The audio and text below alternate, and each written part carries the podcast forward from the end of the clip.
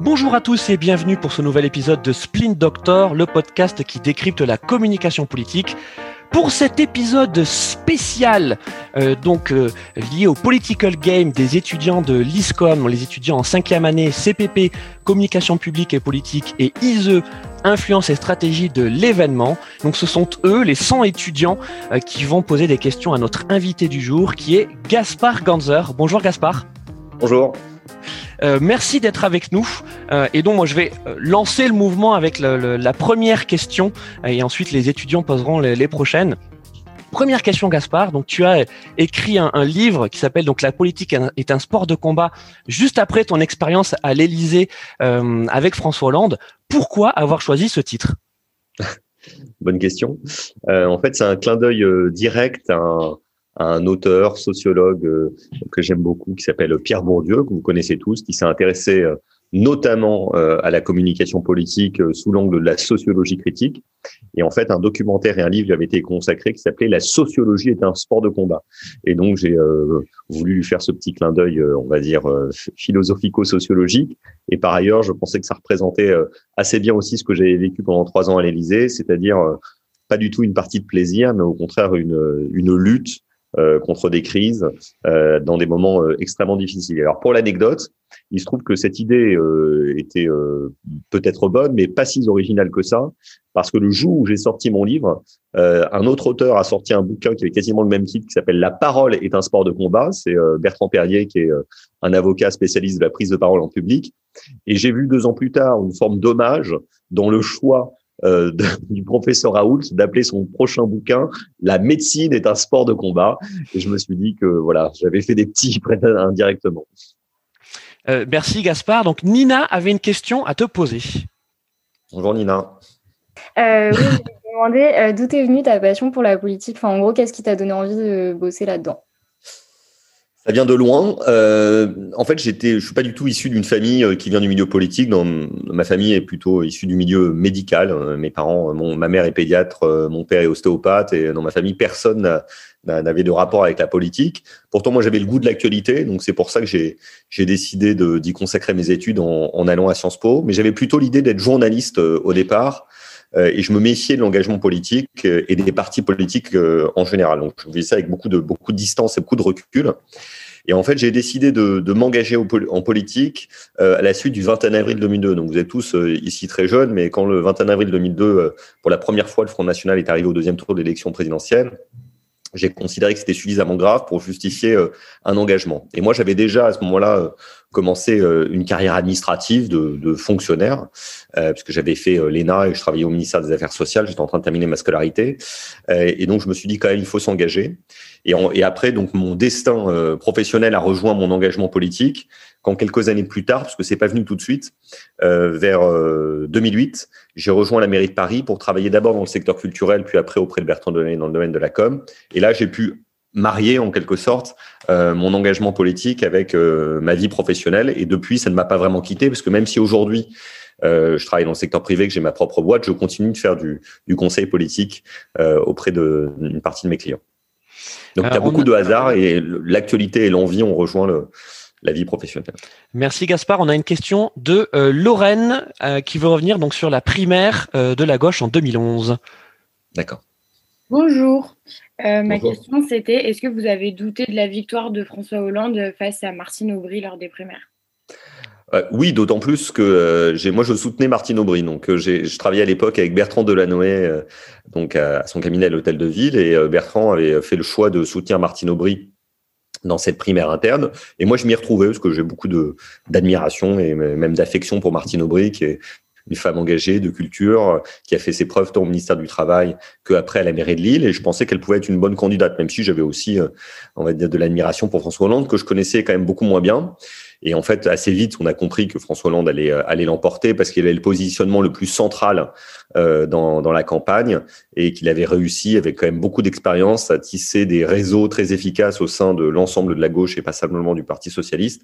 Et donc, il l'a gagné assez largement au, au deuxième tour euh, en, en, réussissant l'exploit de, de, rassembler autour de lui tant euh, Ségolène Royal que Arnaud Montebourg que Manuel Valls face à Martine Aubry qui s'est retrouvé assez isolé au deuxième tour de la primaire et donc il a gagné assez largement.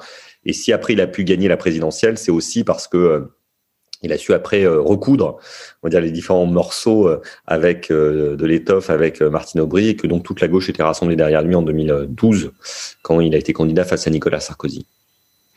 merci Gaspard. Donc Gaspard, toi tu commences à travailler avec François Hollande en 2014 2014, oui. Donc en fait tu arrives en cours de mandat? Oui, c'est ça, ouais. Un peu à la mi-temps, quoi, en quelque sorte. à un moment où, où c'est c'est quand même pas facile euh, globalement. C'est-à-dire que, pour, pour l'anecdote, quand, on, me propose dans un contexte un peu particulier, c'est-à-dire que moi, d'une part, je suis un peu fatigué. J'ai décidé de, de, partir du Quai d'Orsay, donc je faisais trop de voyages avec, François, avec pas François Hollande, avec Laurent Fabius. C'était passionnant, mais j'étais totalement épuisé de prendre l'avion deux, trois fois, parfois quatre fois par semaine.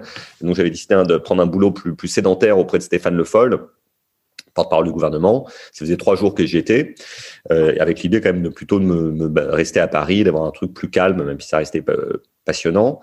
Et en fait, il y a un concours de circonstances, comme souvent euh, dans ce genre de cas. Euh, Aquilino Morel, qui était le conseiller politique chargé de la presse auprès de François Hollande, se, se fait virer en fait de, de l'Élysée parce qu'il est pris dans une polémique avec Mediapart et d'autre part, on lui, on lui reproche d'avoir, de cette fait au sens propre, ciré les chaussures euh, dans les salons de l'Élysée.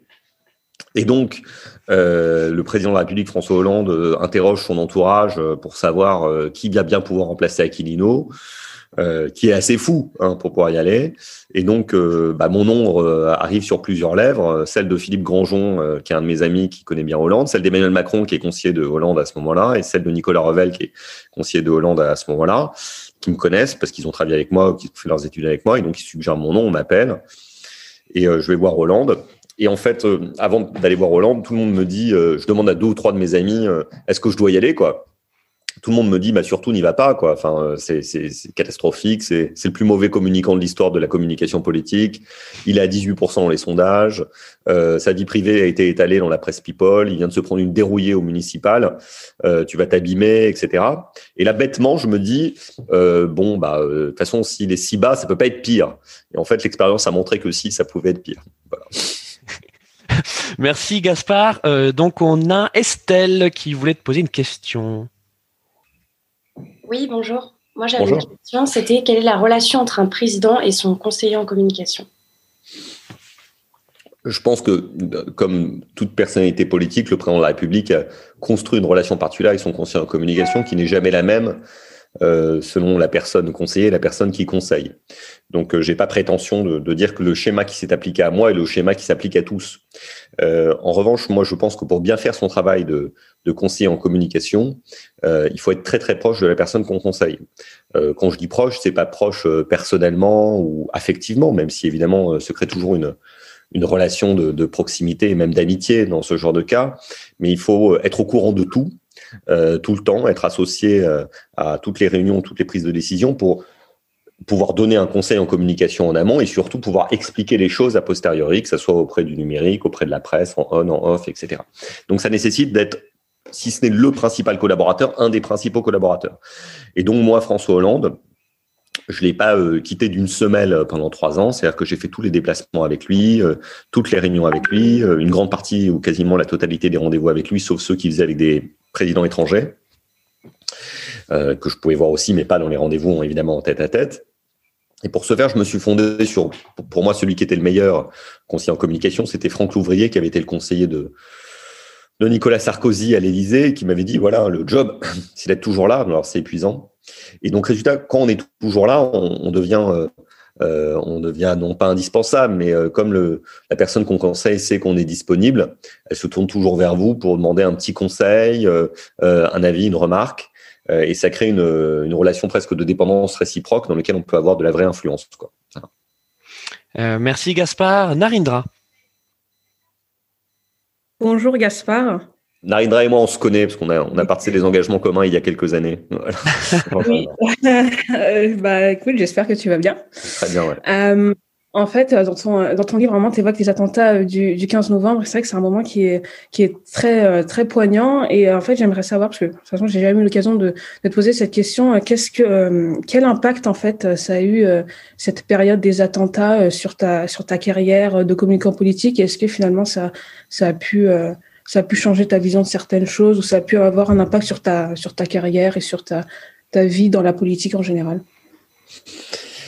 En fait, ça m'a avant de parler professionnellement, ça m'a d'abord touché comme nous tous personnellement. Hein. moi, j'ai eu, eu la chance d'avoir dans mon cercle proche des personnes qui n'ont été touchées par par ces attentats, mais j'ai comme nous tous eu des amis d'amis, des connaissances qui ont été qui ont été frappées. Donc euh, on, a tous été concernés cela, par, cela de près ou de loin. C'est la première chose. La, deuxième chose, évidemment, c'est que j'ai eu peur pour les miens. La troisième chose, c'est que j'ai été submergé par, euh, par, la tristesse euh, et même la stupeur quand on a appris avant tout le monde donc que se déroulait un véritable massacre dans Paris. je ne veux pas vous dire qu'on a, on, a géré immédiatement. le monde s'est littéralement effondré sous nos pieds il a fallu se ressaisir assez vite pour faire face aux, événements. Donc, euh, ça a d'abord été une épreuve humaine avant d'être une épreuve professionnelle et politique. Après, euh, professionnellement, j'ai beaucoup appris parce que dans ce genre de cas, en fait, on n'a pas le droit à l'erreur. C'est-à-dire, euh, chaque erreur est, est, vue, scrutée, analysée.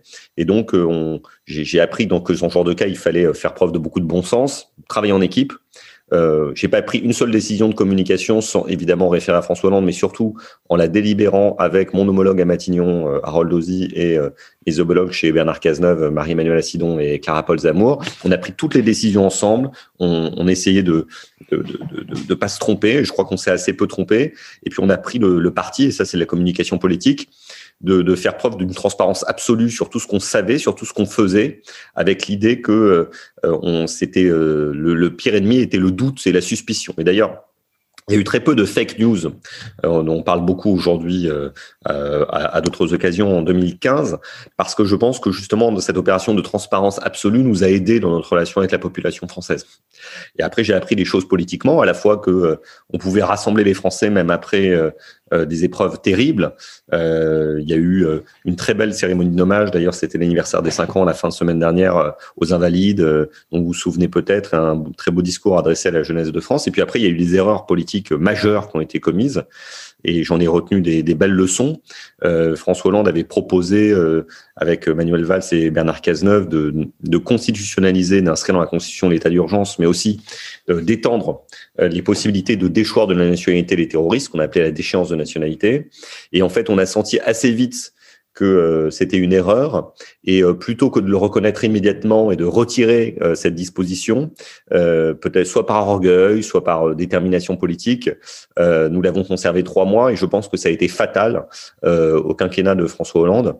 et donc j'ai retenu cette leçon de, de communication politique, c'est que quand on sent que les choses partent dans le mauvais sens, plutôt que d'attendre que voir comment ça prend, si le temps fait son affaire, euh, il faut tout de suite, euh, tout de suite retirer la disposition. Et j'ai souvent pensé, maintenant que j'ai j'ai observé le, la suite euh, faite par mes successeurs. Voilà. et, et d'ailleurs, petite parenthèse, tu ne trouves pas que la situation autour de l'article 24 ressemble à ce que tu as pu vivre donc il y a déjà quelques années? Oui, c'est exactement la même chose. Enfin, c'est enfin, je donne pas de leçons parce que moi-même j'ai fait beaucoup d'erreurs, mais en tout cas, ce qui est, l'avantage de l'expérience, c'est que comme on a déjà fait les bêtises, on, sait ne pas les reproduire une deuxième fois.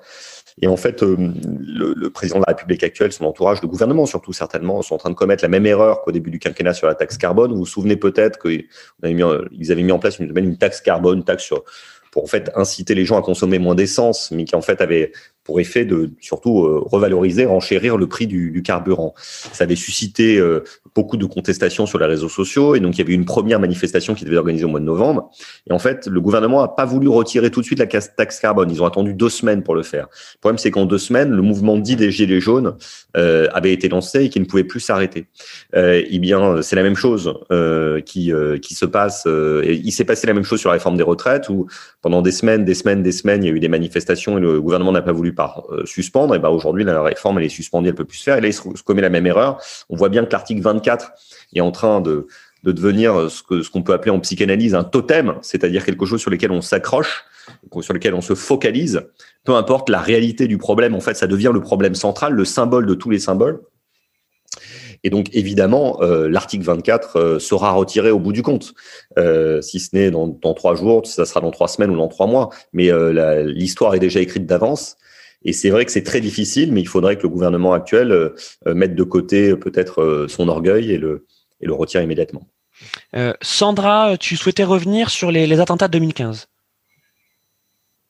Euh, oui, c'était une question un peu similaire à celle de Narendra, mais c'était plus euh, dans le sens où euh, comment on gère une telle crise, en particulier celle de Charlie Hebdo, c'était, je pense, au premier attentat aussi fort en France.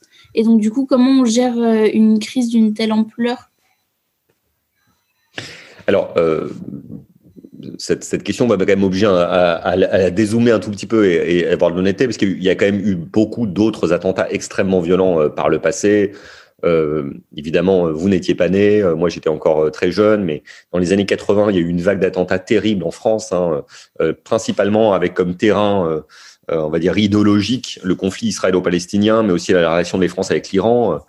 par exemple, il y a eu un attentat à la voiture piégée rue de Rennes, il y a eu des attentats dans des trains, il y a des gens qui, il y a des des personnes qui se sont fait fusiller rue Copernic à la mitraillette, bon des choses quand même très lourde. Et en 95, il y a eu plusieurs attentats dans le métro et le RER parisien euh, à Saint-Michel. Bon, bref. Et juste avant les attentats de 2015, en 2012, pendant la campagne présidentielle, quand même Mohamed Merah, euh, qui allait tuer euh, des, des, militaires, mais aussi des enfants à la, sortie d'une école juive. Donc, je, je dis ça pas du tout pour remettre en cause la gravité des attentats de janvier 2015, mais l'honnêteté me, me conduit quand même à le préciser. Mais ceux de janvier 2015 sont particulièrement puissants parce qu'en fait, ils ont une puissance symbolique inouïe. Euh, trois, types de, de, de, de, groupes sont visés, des, des journalistes euh, et dessinateurs caricaturistes, de Charlie Hebdo qu'on connaissait en plus, Cabu, euh, Charb, Bernard Maris, des policiers, puisqu'il y a trois policiers qui ont été tués hein, dans les attentats, donc euh, Franck Marcelaro, Clarissa Jean-Philippe et Mohamed euh, Amel Merabé, pardon. Et troisièmement, des juifs euh, qui est pris dans le, commerce hyper cachère de la porte de Vincennes. Et, et c'est vrai que c'est une onde de choc euh, terrible, parce que on sent que c'est le vivre ensemble, nos valeurs, la liberté, l'égalité et fraternité qui sont atteintes.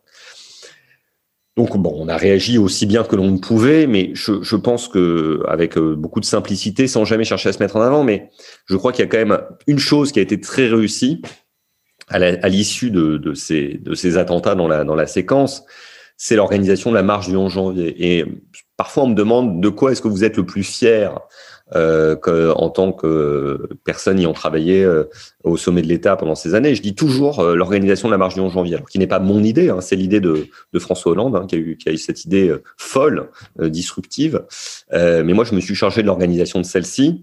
Et je crois que ce qu'on a particulièrement réussi à ce moment-là, c'est en fait à faire comprendre que justement la meilleure façon de répondre aux terroristes, c'était de rester ensemble et de montrer notre force. Quoi. Il y a quand même quatre, on a organisé une manifestation de 4 millions de personnes avec plus de 100 chefs d'État et de gouvernement dans des conditions de sécurité euh, absurdes. absurde. A fait venir les gens les plus euh, euh, les plus menacés du monde euh, ensemble et on les a installés avenue de la République, boulevard Voltaire. Bon, ça n'avait ça n'avait aucun sens, mais on l'a fait et c'était très beau et symboliquement ça a créé une onde de choc euh, très forte. Alors malheureusement qui n'a pas duré, mais sur le moment, je pense que c'était la meilleure réponse. Et moi, à mon humble niveau, le fait d'avoir participé à, l'organisation de celle-ci euh, me remplit encore aujourd'hui de fierté, même si ça n'efface pas les morts euh, de Charlie Hebdo, de l'hypercacha et des trois policiers. Fanny, tu avais une question sur la crise, la gestion de crise en général. Tout à fait. Bonjour Gaspard.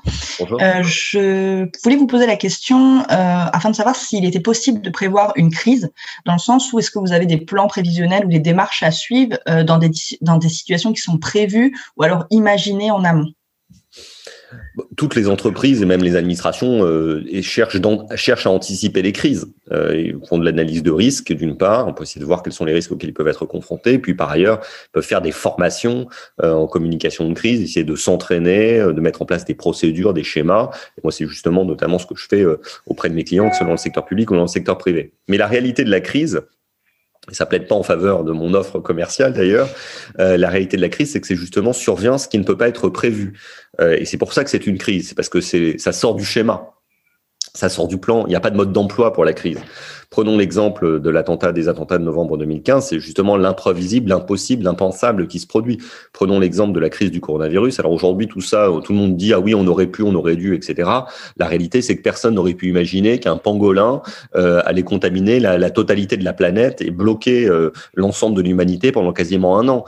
Euh, C'était inenvisageable dans aucun, aucun scénario, euh, même hollywoodien, ne pouvait imaginer un truc pareil.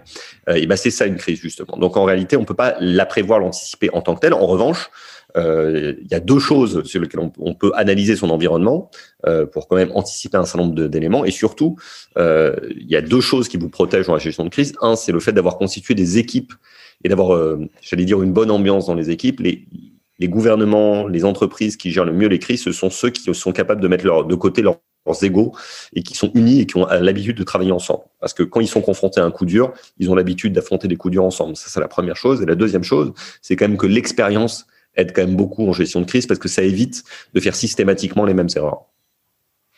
Euh, merci Gaspard. Et on avait donc euh, Oriane qui avait également une autre question sur la crise. Bonjour Gaspard. Alors je voulais savoir, à part les attentats, quelle a été la crise la plus difficile à gérer durant le mandat de François Hollande? Euh, Bon, c'est les attentats de très loin hein, pour moi dans le, dans le plus dur. Euh, après, il y a eu des moments euh, à, la fois euh, grotesques, euh, pas forcément très graves en tant que tels, mais très durs à gérer en termes de pression politique, et puis, puis d'autres moments totalement inattendus qui nous ont, qui m'ont, qui m'ont profondément déstabilisé. Alors, je prends le, commence par le, le plus inattendu. un jour, on organise une conférence de presse pour mettre en place ce qu'on appelle le droit à l'oubli pour les victimes du cancer. C'est-à-dire que dans les, on décide une disposition euh, qui va s'imposer aux, sociétés d'assurance qui font que quand quelqu'un a été guéri d'un cancer, euh, les assurances n'ont pas le droit de le prendre en compte dans le calcul des primes de risque qu'ils affectent pour le calcul d'un prêt euh, immobilier ou d'autres choses une énorme avancée. Ça change la vie des gens. Le problème, c'est que personne n'a jamais parlé de cette réforme parce que pendant la conférence de presse que j'avais organisée pour François Hollande, il y a un avion euh, qui euh, a percuté, euh, qui a percuté une montagne parce que le pilote s'était enfermé dans le cockpit. Il avait décidé de, c'était un avion de la Germanwings, il avait décidé de, et en fait, c'était dramatique parce qu'il y a quand même 400 morts dans, dans ce, dans, dans ce drame mais on était totalement déstabilisé parce qu'en fait, on ne savait même plus quoi dire, plus quoi faire face, face à l'impensable. Quelqu'un qui décide de suicider avec 400 passagers. Et ça a été une, une crise très difficile à gérer parce qu'on se sentait totalement impuissant pour réagir et expliquer ce qui s'était passé. Et puis après, dans le genre plus, plus léger, euh, j'ai eu, euh, même si sur le moment c'était très difficile à gérer, j'ai eu à gérer la, la, communication de crise autour de la sortie du bouquin euh, Merci pour ce moment de Valérie Valeur, dans lequel la totalité de la vie privée du président de la République en fonction était étalée. Euh, je peux vous dire que je m'en serais bien passé. C'était très dur. Et euh, justement, Gaspard, en, parlant de, euh, de, bouquins explosifs, euh, il y avait notamment donc le, bouquin de, de, Davé et l'homme qui était sorti donc quelques mois avant. donc je crois que c'est septembre 2016. Hein, je, en octobre 2016. Octobre, 2016, qui était donc le titre, c'est ce qu'un ce qu'un président, ne devrait, devrait pas dire ça. donc comment tu as géré ça? Parce que ça, ça c'était inattendu. Alors, pas la sortie du bouquin, parce que François Hollande avait participé euh, à, sa rédaction. Euh, mais ce qui était inattendu, c'était euh, le titre, qui en fait conditionne le, lecteur et sa réception. C'est-à-dire que si le bouquin s'appelle François Hollande en toute sincérité, le livre n'est pas reçu de la même manière, d'où l'importance du titre, hein, du slogan, on en reparlera cette semaine. deuxièmement, ce qu'on n'avait pas anticipé, c'était le fait que on va dire, euh, les, les, quotes, enfin les citations de François Hollande, certaines allaient peut-être être sorties de leur contexte, etc., et que lui-même ne s'était visiblement pas assez contrôlé. Et troisièmement, ce n'avait pas anticipé, c'est la bataille politique qui s'est nouée autour de la sortie de ce livre, parce qu'en fait, Manuel Valls, qui était Premier ministre de l'époque, en fait, cherchait à utiliser cet affaiblissement du président qui était réel, parce que le président avait commis une erreur, euh, pour euh, l'empêcher de se présenter, et il y est arrivé. Estelle, tu avais une question oui, euh, bonjour. Bonjour. Euh, vous avez dit qu'à un moment, euh, vous ne pensiez pas pouvoir être plus bas dans les sondages et du coup, je me demandais ce que ça avait changé dans votre manière de communiquer au quotidien. Moi, je, suis arrivé en me disant qu'il faudrait un miracle, en me disant qu'il faudrait vraiment un miracle pour François Hollande puisse être réélu trois ans plus tard. Donc je me suis dit, bon, les sondages et la perspective de la réélection doivent pas être un, aiguillon. Euh, il faut qu'on fasse le mieux possible notre travail au quotidien dans un monde de crise, et d'autre part qu'on se dise euh, quelle, quelle sera la trace laissée par François Hollande à long terme. Et en fait, très vite, les sondages, j'en rigolais tout à l'heure, mais ne sont plus devenus en fait un, une valeur intéressante pour nous parce que quand on avait à gérer les attentats, la crise économique, euh, les catastrophes euh, à l'international, puisqu'il y en avait aussi beaucoup, hein, euh, la crise de la zone euro avec la Grèce, l'invasion de l'Ukraine par les Russes, la, guerre en Syrie, au Mali, etc. On n'avait plus le temps de se poser la question de la popularité et donc on essayait à chaque moment de mieux gérer possiblement les, les crises sans se poser la question des sondages. Et malheureusement, à chaque fois que François Hollande gérait une crise, il remontait dans les sondages parce que les gens se disaient ouais, bah, il est bon dans les crises. Et un peu comme Macron aujourd'hui, hein, qui, est très haut dans les sondages en raison de la, gestion de la crise. C'est pas qu'il la gère bien ou mal, c'est mais qu'il y a un phénomène de, ralliement au drapeau en cas de crise. Et puis après, dès qu'on revenait dans les périodes de calme, il, chutait euh, à une vitesse euh, incroyable. Voilà. Et donc, euh, au final, je pense que les gens reconnaissent qu'il a plutôt bien géré les attentats. Peut-être que dans dix ans, les gens diront qu'il était plutôt un bon président, mais sur le court terme, il a été très très impopulaire. Nina, une nouvelle question. Oui, je voulais vous demander, est-ce que ça vous est déjà arrivé d'être en total désaccord avec la personne que vous conseillez? Et euh, du coup, comment on communique sur quelque chose, enfin sur un sujet euh, sur lequel on n'est pas du tout d'accord, quoi? Ça m'est arrivé souvent, hein. ça, ça m'est arrivé souvent. C'est même le, c'est même le concept. Hein. C'est-à-dire que quand vous êtes le, le conseiller en communication de quelqu'un, euh, vous n'êtes pas cette personne. Il faut jamais d'ailleurs se prendre pour celui qu'on conseille. C'est très important. Donc votre rôle, c'est d'apporter un conseil, euh, d'aider à mettre en œuvre une décision, mais c'est pas de décider à la place d'eux. Et donc, euh, de, on va dire deux fois sur trois, on est d'accord, on est en harmonie, une fois sur trois, ce n'est pas le cas. Et il faut l'accepter. C'est-à-dire que celui qui n'est pas prêt à accepter le compromis du conseiller, ce que j'appelle le compromis du conseiller, ben, il faut qu'il fasse un autre job. Hein. Il faut qu'il soit lui-même candidat à des élections, lui-même dirigeant d'entreprise. Donc ça arrivé très très souvent. Euh, après, j'ai jamais été euh, euh touché au au plus euh, profond de, mon éthique et de ma morale. Je pense qu'il y a eu un moment difficile pour moi, c'est le moment de la déséance de nationalité, parce que je pensais que c'était vraiment une erreur, il ne fallait pas le faire et qu'il fallait le retirer le plus vite possible, cette disposition. Je savais que ça serait le cas au bout du compte. J'aurais aimé que ça soit immédiat, ça a été au bout de trois mois.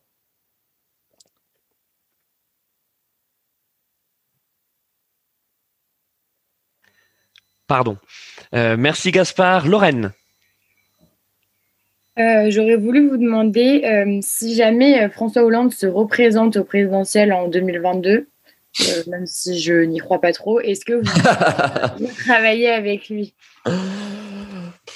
Ah, non, enfin déjà je pense pas qu'il sera candidat en 2022. je, je suis pas sûr qu'il le souhaite, mais surtout je crois que le quand même beaucoup de l'eau, beaucoup d'eau a coulé sous les ponts. Moi j'ai beaucoup d'affection et d'admiration pour ce qu'il a fait pour lui et beaucoup d'admiration pour ce qu'il a fait en tant que président, mais je crois qu'on est rentré dans un nouveau cycle politique. Alors après, on ne sait jamais ce qui peut, ce qui peut se passer. moi, j'ai adoré travailler avec lui, euh, mais euh, j'aime bien regarder euh, devant moi, donc je n'aime pas refaire ce que j'ai déjà fait. Bon, je vous dis ça aujourd'hui. si peut-être que dans un an et demi ou deux ans, vous en rigolerez bien quand j'aurai décidé de faire exactement l'inverse. Mais en tout cas, aujourd'hui, ma réponse est non.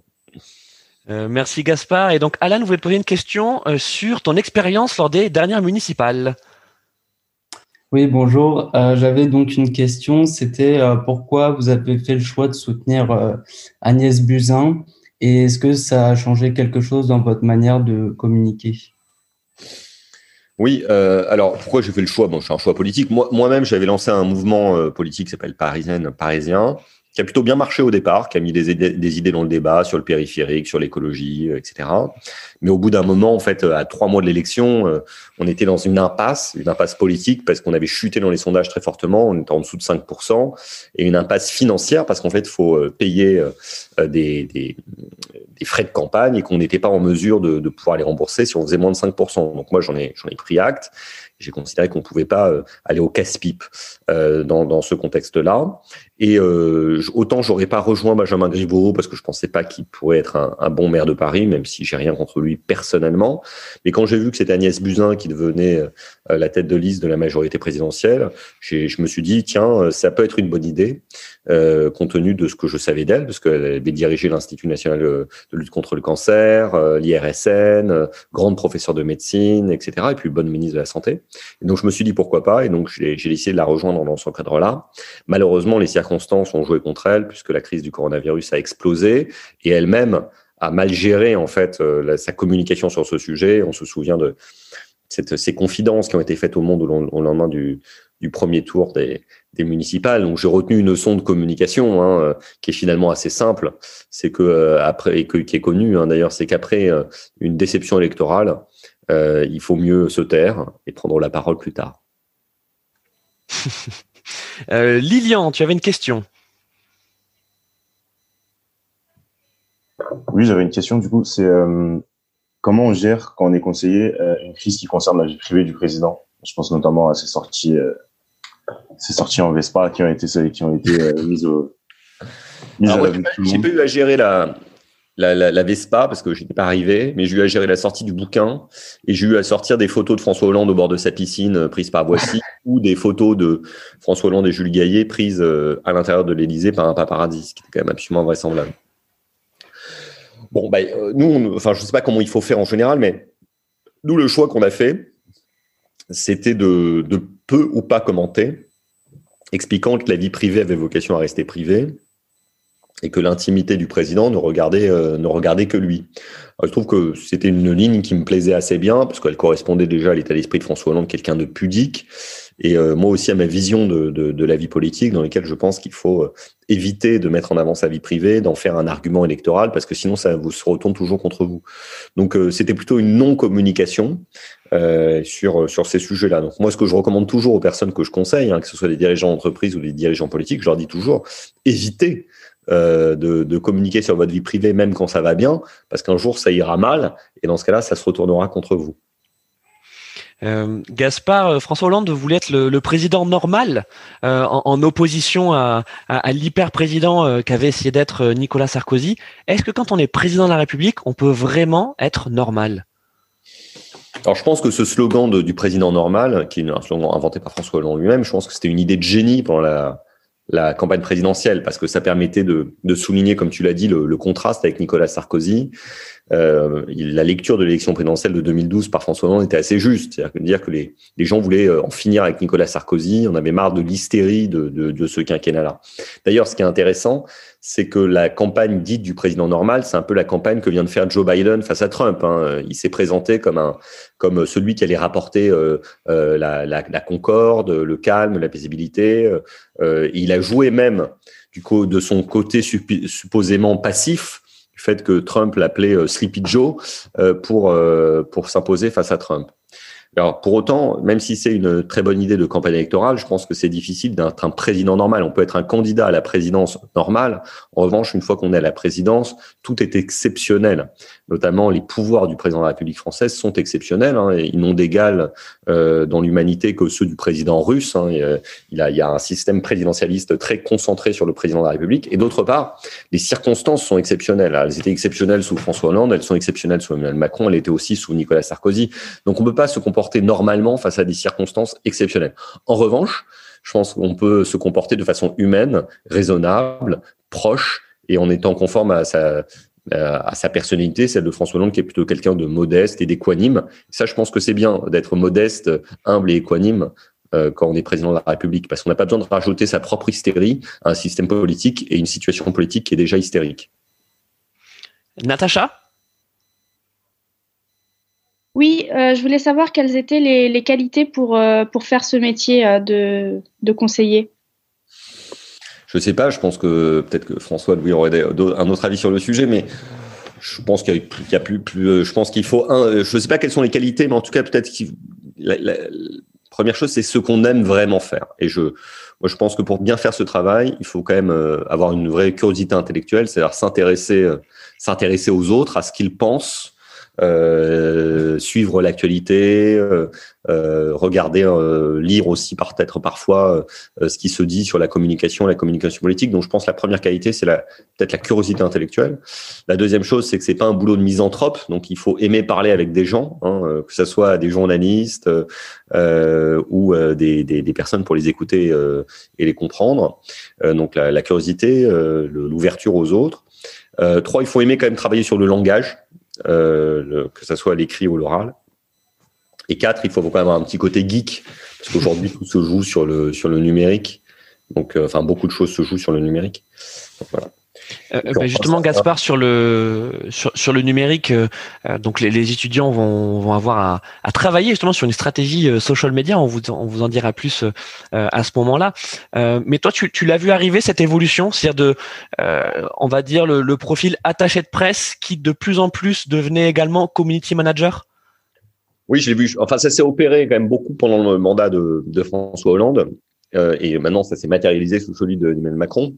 Nous, le, le, gros sujet médiatique sous le de François Hollande, c'était vraiment les chaînes d'information continue, hein, qui qui ont littéralement explosé.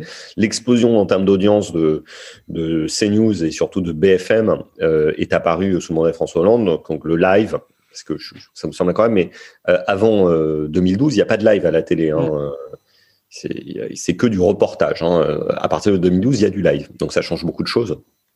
C'est-à-dire que les journalistes filment en direct. Mais au cours du quinquennat de François Hollande, euh, et maintenant sous Emmanuel Macron, maintenant le live, c'est plus les chaînes d'infos, c'est les téléphones portables. Quoi. Donc c'est, vous imaginez à quelle, à quelle vitesse les choses vont. Donc nous, notre sujet, c'était d'abord la presse, la gestion des chaînes d'information continue. On avait un, un, petit sujet réseaux sociaux, et on a essayé d'être assez offensif et créatif sur les réseaux sociaux. On a fait des choses bien, et on s'est planté totalement sur d'autres, d'ailleurs, mais en tout cas, on a beaucoup expérimenté. Maintenant, je pense qu'aujourd'hui, dans les équipes de com, les attachés de presse, je dis pas qu'ils servent à rien, mais hein, il, faut des attachés de presse, mais il faut surtout des, spécialistes des, médias sociaux. Euh, on a une question de Pauline. Toujours sur la crise, mais un autre type de crise. Alors, j'essaie juste de mettre ma caméra, mais je ne suis pas sûre que ça va marcher. Je vais déjà vous poser ma question.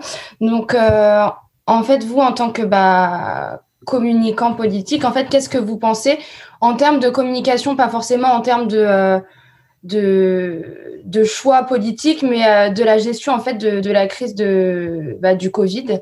Enfin voilà, en termes de communication, ce qui a, ce qui a été fait. Enfin voilà, ce que vous en pensez. Alors la petite précaution de langage, parce que je pense que c'est une crise inouïe, hein, d'une gravité exceptionnelle, et que c'est très très facile de donner des leçons de l'extérieur, mais je pense que ceux qui, sont aux commandes ont, beaucoup de difficultés, comme moi j'en aurais eu si j'avais été à leur place. Euh, parce qu'en fait, l'épidémie est quand même d'une violence euh, inouïe euh, et euh, elle est inconnue, et donc on découvre et on apprend des choses au fur et à mesure, donc c'est très difficile. Non, je, je crois que peut-être il y a une chose qui a été très réussie, c'est quand, quand, Emmanuel Macron a réussi quand même à polariser la communication autour de lui, ce qui lui a permis quand même de, de donner des directives très fortes et d'avoir une communication performative très efficace. Euh, on ne s'en rend pas forcément compte, mais quand même le 16 mars, le président de la République dit à la télévision, vous allez être confiné et vous allez rester chez vous, et les gens l'ont fait. Ce qui semble incroyable en fait. Hein, euh, c'est, il est simple. La, la parole du président de la République a eu un tel impact que les gens l'ont respecté. C'est pas la peur du gendarme hein, qui a conduit les gens à, rester chez eux. C'est la peur de l'épidémie et, le sentiment qu'il fallait être solidaire collectivement euh, face à cette épidémie. Donc ça, c'est une très grande réussite de communication politique. Euh, c'est la principale. Je pense en revanche qu'il y a deux erreurs euh, fondamentales qui ont été commises. La première, c'est euh, une erreur classique de communication de crise, c'est euh, la sous-estimation de départ une forme de, déni, mais qui n'a pas existé qu'en France, hein, qui a existé aussi euh, euh, en Allemagne un peu, mais surtout beaucoup euh, aux États-Unis, au Royaume-Uni. On n'a pas vu venir l'épidémie, on n'a pas voulu la voir venir, alors qu'on avait peut-être des signaux qui nous auraient permis de nous en rendre compte, notamment quand l'épidémie a commencé à devenir très sévère en Italie. Euh, qui est un pays frontalier. donc là, on aurait quand même peut-être dû changer notre comportement. Ça, c'est la première chose. Et la deuxième chose, et moi, ça, c'est un peu mon leitmotiv. Moi, je crois qu'il y a une, parfois, il aurait dû faire amende honorable plus vite. Je pense qu'en communication de crise, il faut savoir de temps en temps reconnaître ses erreurs. Et je pense que dire assez vite au départ, écoutez les gars, on n'a pas de masque, euh, on n'en a pas assez en tout cas, euh, je pense que ça aurait soulagé les gens. Parce que ça aurait permis de, les embarquer avec tout le monde en disant, bah voilà, on a un problème, euh, on avait un stock de masques, mais il n'est pas prêt à faire face à une épidémie aussi grave que celle-ci parce qu'en fait, personne ne pouvait imaginer qu'on serait confronté un jour à une épidémie de cette sorte-là. Donc, on va essayer de, de rattraper notre retard, euh, mais à l'évidence, on n'était pas prêt. Macron l'a dit, le président de la République l'a dit, mais il l'a dit un mois plus tard. Il a fait un, un, une allocution en avril où il a dit nous n'étions pas prêts, euh, mais malheureusement, le mal était fait. Donc, je, je, crois que ça, ça a été une erreur euh, qui est originelle, qui, dont on paye encore les conséquences aujourd'hui. D'accord. Merci beaucoup.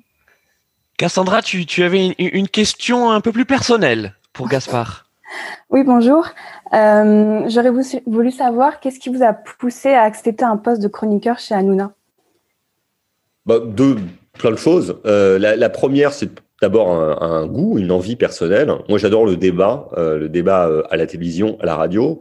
Et les émissions d'Hanouna, notamment Balance ton poste, c'est certainement là où euh, les débats sont les plus, les plus difficiles, les plus durs, parce qu'il y a des personnalités euh, quand même très très fortes, hein, euh, à la fois par leur intelligence, euh, mais aussi par leur capacité à débattre. Je peux vous dire que débattre avec Raquel Garrido Eric Nolot, euh, Agathe Prou, Rokaya Diallo, euh, Geoffroy Lejeune, etc. C'est, on est vraiment au niveau Ligue des Champions. Hein, c'est-à-dire que c'est même difficile de prendre la parole euh, parce que c'est des gens qui ont, qui ont, le sens de la formule, le sens du débat. Et après, tout vous semble facile une fois que vous avez réussi à débattre avec eux. Donc, je l'ai fait par challenge et par goût personnel. Et puis, par ailleurs, c'était un peu dit tout à l'heure par, par Louis, mais Aujourd'hui, on est face à une audience qui est extrêmement parcellisée. Euh, il y a d'un côté euh, les gens qui regardent TF1, de l'autre ceux qui regardent C8, euh, ceux qui écoutent euh, France Culture, ceux qui écoutent RTL. Et en fait, il n'y a pas assez peu de lieux de rencontre. Et il se trouve que les émissions d'Anouna sont quand même celles qui rassemblent le, le, le, public le plus varié et surtout le plus populaire et le plus jeune. Donc c'est lui qui a le public le plus jeune et le plus populaire. Et je m'en suis rendu compte d'ailleurs parce que je suis quand même passé très souvent à la télévision et à la radio avant d'aller chez chez, euh, chez, Cyril dans ses émissions, enfin dans l'émission Balance ton poste. Et depuis que j'y suis, je sens que c'est plus du tout le même genre de gens qui me suivent ou m'interpellent sur les réseaux sociaux. Euh, avant, c'était quand même, quand j'étais à la France Culture, c'était quand même très euh, parisien. Euh, J'allais presque dire germano-pratin, ce qui ne me gêne pas du tout, parce que moi j'adore le 6e arrondissement. Mais avec Hanouna, le spectre est beaucoup plus large, sociologiquement et géographiquement. Merci Gaspard. Euh, Manon, tu voulais euh, revenir sur l'ascension d'Emmanuel Macron, l'irrésistible ascension, puisque euh, Gaspard, tu l'as côtoyé quand vous étiez tous les deux donc au cabinet de François Hollande à l'Élysée. Oui, bonjour. je voulais savoir comment avait été gérée en interne l'ambition présidentielle de Macron et, son ascension dans les sondages. Alors là aussi, petite précaution de langage, euh, j'ai été acteur de cette histoire parce que j'étais à l'Élysée, donc je suis pas forcément objectif. Et la deuxième chose, c'est qu'en plus, j'ai un lien ancien avec Emmanuel Macron, parce qu'on était à l'école ensemble. Donc ça fait 20 ans qu'on se connaît, donc c'est très difficile d'être totalement honnête intellectuellement quand je parle de lui, parce que j'ai de la fiction, de l'amitié pour lui, et puis en plus, j'ai eu à le côtoyer professionnellement. Donc, alors, Gaspard, pardon, pas n'importe quelle école, puisque vous étiez à l'ENA ensemble. Oui, c'est ça, on, est, on était à, l'ENA ensemble. Et, euh, et donc, euh, le et donc j'ai pas cette objectivité. Mais cependant, bon, quand même, bah, la réalité, c'est que euh, on était tous très fiers d'avoir un ministre aussi jeune et aussi brillant dans le gouvernement. On voyait bien qu'il avait euh, de l'ambition politique, mais personne ne pouvait imaginer un qui serait candidat et deux qui puissent gagner, parce qu'en fait c'était inimaginable. Tout ça simplement. En fait, on peut pas imaginer l'imaginable. Et ben, c'est ce qui s'est produit. Donc, on a évidemment sous-estimé sa capacité à être candidat et ses capacités à l'emporter.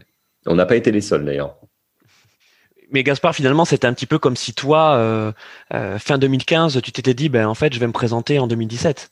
Oui, ça n'avait aucun sens. Ouais. n'avait aucun sens. Et euh, c'est pour ça que Emmanuel Macron a évidemment beaucoup de, de, de défauts, comme nous tous. Euh, mais il faut lui reconnaître quand même quelque chose d'assez singulier du point de vue de, de l'ambition et de la capacité à prendre des risques. Mm exactement. Et en parlant de risque, euh, donc pour, faire une transition avec euh, ta nouvelle vie d'entrepreneur, euh, bah, t'en as pris, hein, parce qu'en 2017, donc euh, c'est fini. Tu quittes l'Élysée et là tu l'as dit, donc tu crées ton agence qui s'appelle 2017 que tu as revendu depuis et là tu as de nouveau créé une nouvelle une nouvelle agence qui s'appelle Ganzer. Raconte-nous ce goût du risque que tu as. D'où vient-il? Je ne sais pas trop, il euh, faudrait que, que je demande à mon, à mon psy. Euh, mais euh, non, mais ce qui est sûr, c'est que jusqu'à l'Élysée, j'ai eu une, une carrière euh, très rectiligne, euh, ascendante, parce que j'ai eu cette chance. de bonnes fées se sont penchées sur moi, donc j'ai eu le bol d'avoir, on va dire, les occasions qui se sont présentées au bon moment, mais finalement toujours dans le même trend, c'est-à-dire que je gravissais les échelons les uns après les autres. Et en fait, en 2017, je suis arrivé à j'avais un problème, c'est que j'étais arrivé au sommet, de la montagne que je pouvais gravir. Donc euh, j'avais euh, deux solutions, soit je restais sur la même montagne en essayant de pas descendre, soit j'ai essayé d'en gravir une autre. Et donc je me suis dit qu'à quand même à, à 38 ans, j'avais 38 ans quand je suis parti de l'Élysée, qu'il était quand même temps peut-être d'essayer d'en gravir d'autres. Et je me suis dit qu'est-ce que je peux faire de radicalement différent? Je me suis dit bah voilà, je vais essayer de créer une entreprise. Et j'avais toujours eu cette envie de créer une boîte certainement influencé par mes parents qui sont certes dans le milieu médical, mais qui sont aussi des, des entrepreneurs parce que ce sont des professions libérales. Et je me suis dit, bah voilà, je vais me lancer euh, et pour voir si je pouvais me prouver à moi-même de, pour que je pouvais créer une, une entreprise. Et euh, j'ai beaucoup travaillé, c'était extrêmement dur, mais ça a marché une première fois. Euh, mais euh, ça a tellement bien marché que finalement très vite j'ai voulu relever un autre challenge. C'est pour ça que j'ai fait de la politique, on en a parlé tout à l'heure. Et quand euh, l'aventure politique euh, s'est soldée par un échec, j'aurais pu retourner dans mon ancienne entreprise, mais j'ai préféré pas le faire parce que je me suis dit bon, allez, allons gravir une autre montagne encore. j'aime bien en fait. Voilà, j'aime bien euh, me remettre en cause, j'aime bien repartir de zéro. Euh, c'est pas forcément le plus rationnel économiquement, hein, parce que ça, je me remets en danger euh, euh, financièrement à chaque fois, mais mais j'apprends tellement et c'est tellement excitant de, de, repartir de zéro que c'est que c'est une sorte de drogue quoi. Donc je pense que c'est très fatigant pour mon entourage, totalement incompréhensible pour les gens qui m'observent de près ou de loin, mais moi ça m'excite profondément. justement Estelle, tu avais une question à ce sujet. Oui, euh, du coup, on a vu que vous aviez participé à l'émission d'Anouna pour euh, viser d'autres personnes, avoir une nouvelle cible. Euh, vous avez plusieurs agences, il y a le parti politique, enfin, euh, parisien, parisienne. Et euh, du coup, je me demandais, bah, c'est quoi la suite? J'aimerais bien savoir. Non, là quand même, à très court terme, j'ai envie de réussir le, euh, j'ai envie de réussir le lancement de ma nouvelle agence. Là, ça fait quand même que quelques mois, donc euh, ça me demande beaucoup de travail. Et ce qui me mobilise le plus aujourd'hui, c'est quand même ça. Hein, c'est euh, de développer cette entreprise. Ça part bien, mais il faut, faut être prudent parce que la situation économique est difficile. Donc, il faut aller chercher les clients les uns après les autres. Je touche du bois, ça fonctionne, mais il faut, il faut se battre pour cela. Donc ça, je veux d'abord réussir ça. Euh, après, je, je, conserve toujours une place pour l'enseignement qui est très important pour moi. Non, mais après, j'ai plutôt, c'est plutôt le secteur culturel et le domaine de la création que j'ai envie de, me développer. J'ai déjà écrit deux bouquins, j'aimerais bien en écrire un autre. Euh, peut-être un jour euh, réaliser, euh, réaliser des films, voilà, écrire d'autres choses, etc. Ça, ça m'amuserait beaucoup de passer du côté créatif. Gaspard, en face de toi, donc tu as 100 étudiants en communication, donc qui ont des, spécialités, hein, tous mais dans, dans, quelques mois, ils vont être donc sur le sur le marché du travail, comme on dit. Euh, quels seraient les, conseils que tu pourrais leur donner pour réussir cette entrée sur le marché du travail? Alors déjà, euh, le, contexte économique est pas, évident aujourd'hui hein, sur le marché de l'emploi, euh, donc euh, va falloir être patient. mais je pense qu'en ayant choisi une formation en communication, vous vous donnez quand même pas mal d'atouts pour réussir. Euh, parce que parce qu'il y a quand même une demande très forte. Quoi, hein. Donc euh, non, moi je pense hein, il faut évidemment multiplier les expériences, euh, les stages quand c'est quand c'est possible, ça c'est très important. apprendre quand même, même si c'est désagréable, à cultiver une forme de réseau. Hein. Euh, alors le meilleur réseau, c'est euh, la promo. Hein. Donc euh, on, on s'y fait des potes, on s'y fait des ennemis, mais en tout cas, il faut il faut toujours rester en contact à long terme, cultiver aussi des relations avec ses professeurs, avec les intervenants, parce que c'est sont souvent donnent des bons conseils. Donc les stages, le réseau. Et la troisième chose, je pense qu'il faut multiplier les expériences. Il faut mieux prendre un job au début qui est pas exactement le job qu'on voulait, mais euh, commencer à bosser tout de suite plutôt que de se tourner les pouces pendant des mois et des mois. Faut bosser. C'est vraiment ça qui compte euh, le plus, et euh, y compris si c'est pas exactement dans le champ qu'on avait imaginé au départ. Et puis enfin, moi je crois que le champ utile c'est celui de la communication numérique, c'est-à-dire que Aujourd'hui, on manque de grands professionnels de la communication numérique. Alors François est très fort, connaissait ça, il connaissait très bien, mais il y en a d'autres, mais je pense que les, on est déjà euh, has-been, nous, quoi. Euh, donc, surtout moi. Mais euh, la, la, question, c'est qui sont les communicants de demain qui euh, maîtrisent Twitch, TikTok, le, le, le, le, stream live, les nouvelles campagnes politiques sur le numérique, etc.